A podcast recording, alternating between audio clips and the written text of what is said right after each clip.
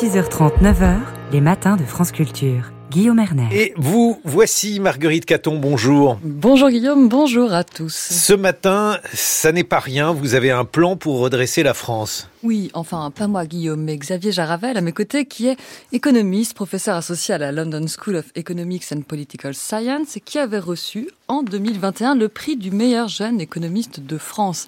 Il est de passage à Paris avec sous le bras un livre dont nous allons parler. Marie Curie habite dans le Morbihan, c'est paru aux éditions du Seuil. Bonjour Xavier Jaravel. Bonjour Marguerite Caton. Vous êtes spécialiste de, l'innova- de l'innovation, dont chacun sait qu'elle est le moteur de la croissance. Dans cet ouvrage, vous l'envisagez sous un angle original, celui des inégalités. Quel est votre diagnostic de départ ? L'innovation est confisquée par des hommes blancs d'âge mûr, de milieu social favorisé, pour le dire vite ?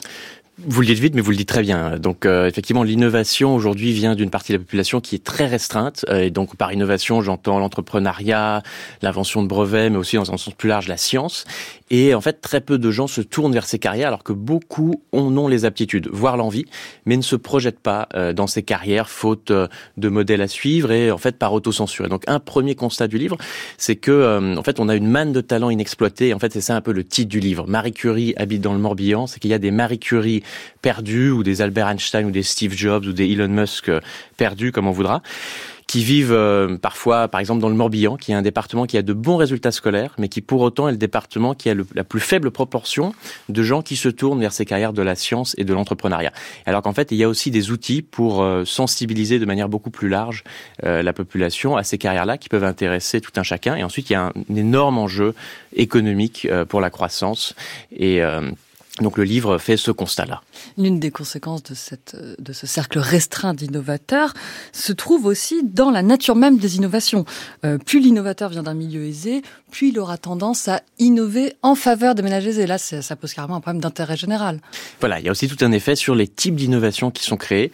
Euh, il y a des exemples historiques qui, euh, qui le montrent bien. Par exemple, aux États-Unis, la personne qui a inventé la machine à laver, c'était une femme, une aristocrate, qui ne faisait pas la vaisselle elle-même, mais qui avait des, des domestiques qui euh, cassaient parfois la vaisselle, et elle voulait résoudre ce problème, et donc finalement elle a fini par inventer euh, le, le lave-vaisselle, et elle a eu un brevet, et aujourd'hui elle est vue comme l'une des plus, les plus grandes inventrices de l'histoire des États-Unis, et elle-même était en fait euh, petite fille de l'un des grands inventeurs euh, qui avait été actif sur le, tous les sujets liés à la machine à vapeur, quelques siècles plus, enfin, à peu près ouais, un siècle plus tôt, et donc ça montre bien le rôle euh, de, euh, du fait d'être d'aménage aisé, d'être initié à l'innovation, et ensuite en fait on essaye de résoudre des problèmes auxquels on fait face dans dans sa vie courante.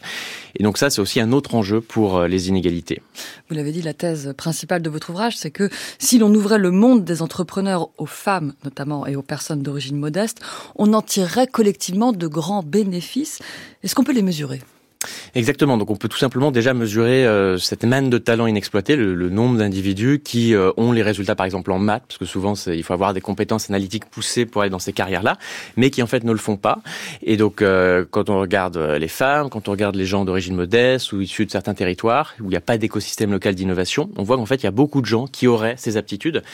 Et en gros, on peut dire qu'on pourrait tripler le nombre total d'innovateurs, de scientifiques, euh, si euh, toutes celles et ceux qui le peuvent euh, en fait, se tourner vers ces carrières au même rythme que, en gros, les, les hommes blancs d'origine aisée.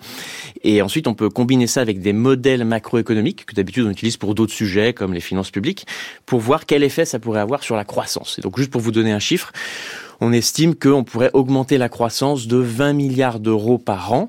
Et donc, très rapidement, ça devient très, très fort en termes d'enjeux budgétaires, notamment, ne serait-ce que les, les recettes fiscales. Et donc, c'est un enjeu immense. Et on n'est pas du tout démunis pour euh, faire des choses concrètes. On pourrait se dire, bah, se tourner vers ses carrières, c'est des choix très personnels. Tout ça ne va pas changer rapidement. Et en fait, on voit l'inverse. Il y a eu plein de, d'interventions qui ont été faites, notamment dans les lycées, pour présenter les carrières. Et dès lors que la personne qui euh, présente sa carrière est, est euh, quelqu'un euh, auquel les lycéens ou lycéennes peuvent s'identifier, donc par exemple une femme scientifique pour les lycéennes, ça a un effet important sur les choix de carrière. Il y a eu une expérience par exemple qui a été faite avec vingt mille lycéens en région Île-de-France, et on voit que les lycéennes étaient ensuite beaucoup plus, euh, c'est beaucoup plus probable qu'elles aillent en classe prépa ingénieur. Euh, elles rattraperaient presque les garçons. On passait de vingt-quatre pour cent de filles qui allaient en classe prépa ingénieur, parmi les, les meilleurs en maths, à trente-sept pour cent, alors que le, pour les garçons du même niveau scolaire, c'est quarante pour cent. Donc on, on arrivait quasiment à totalement combler la différence avec un atelier d'information où quelqu'un venait présenter euh, sa carrière. Et c'est en fait plus que de l'information, c'est de l'incarnation. C'est-à-dire qu'il faut que ce soit quelqu'un auquel la personne puisse s'identifier, euh, auquel elle se reconnaisse. Et ensuite, ça a un effet euh, très fort sur les choix de carrière. Donc on comprend que l'un des freins principaux en ce qui concerne l'accès mmh. des femmes à ces carrières d'entrepreneurs, c'est l'orientation pour les personnes d'origine modeste. Quand on est dans un système scolaire aussi inégalitaire mmh. que le nôtre, c'est pas suffisant comme comme diagnostic. Ben, il y a tout un tout un pan qui, a, qui est lié à l'orientation et qui me semble essentiel.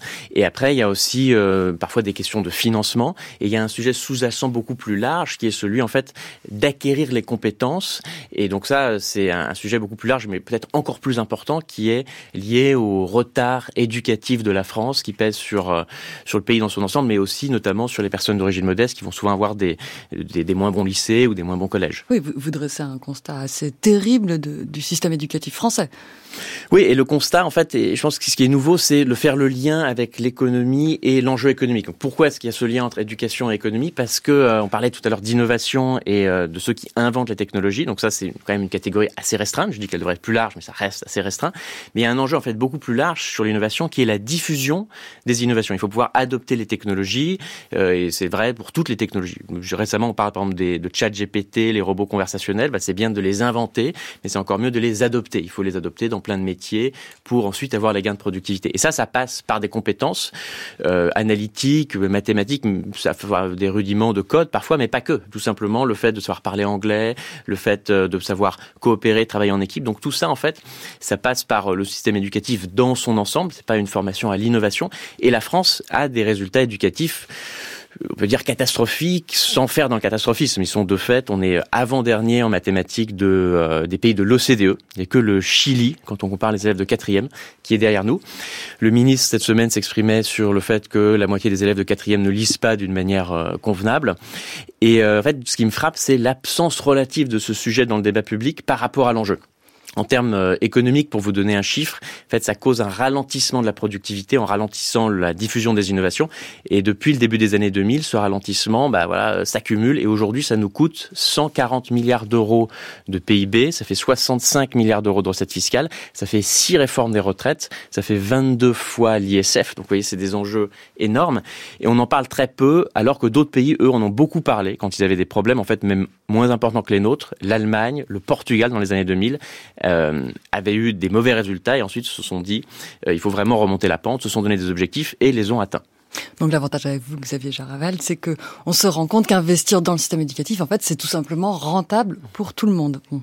Merci beaucoup d'être Merci venu plaider pour l'éducation. Je rappelle que vous êtes économiste, auteur de l'ouvrage récemment paru aux éditions du Seuil, Marie Curie habite dans le Morbihan. Merci. Merci beaucoup.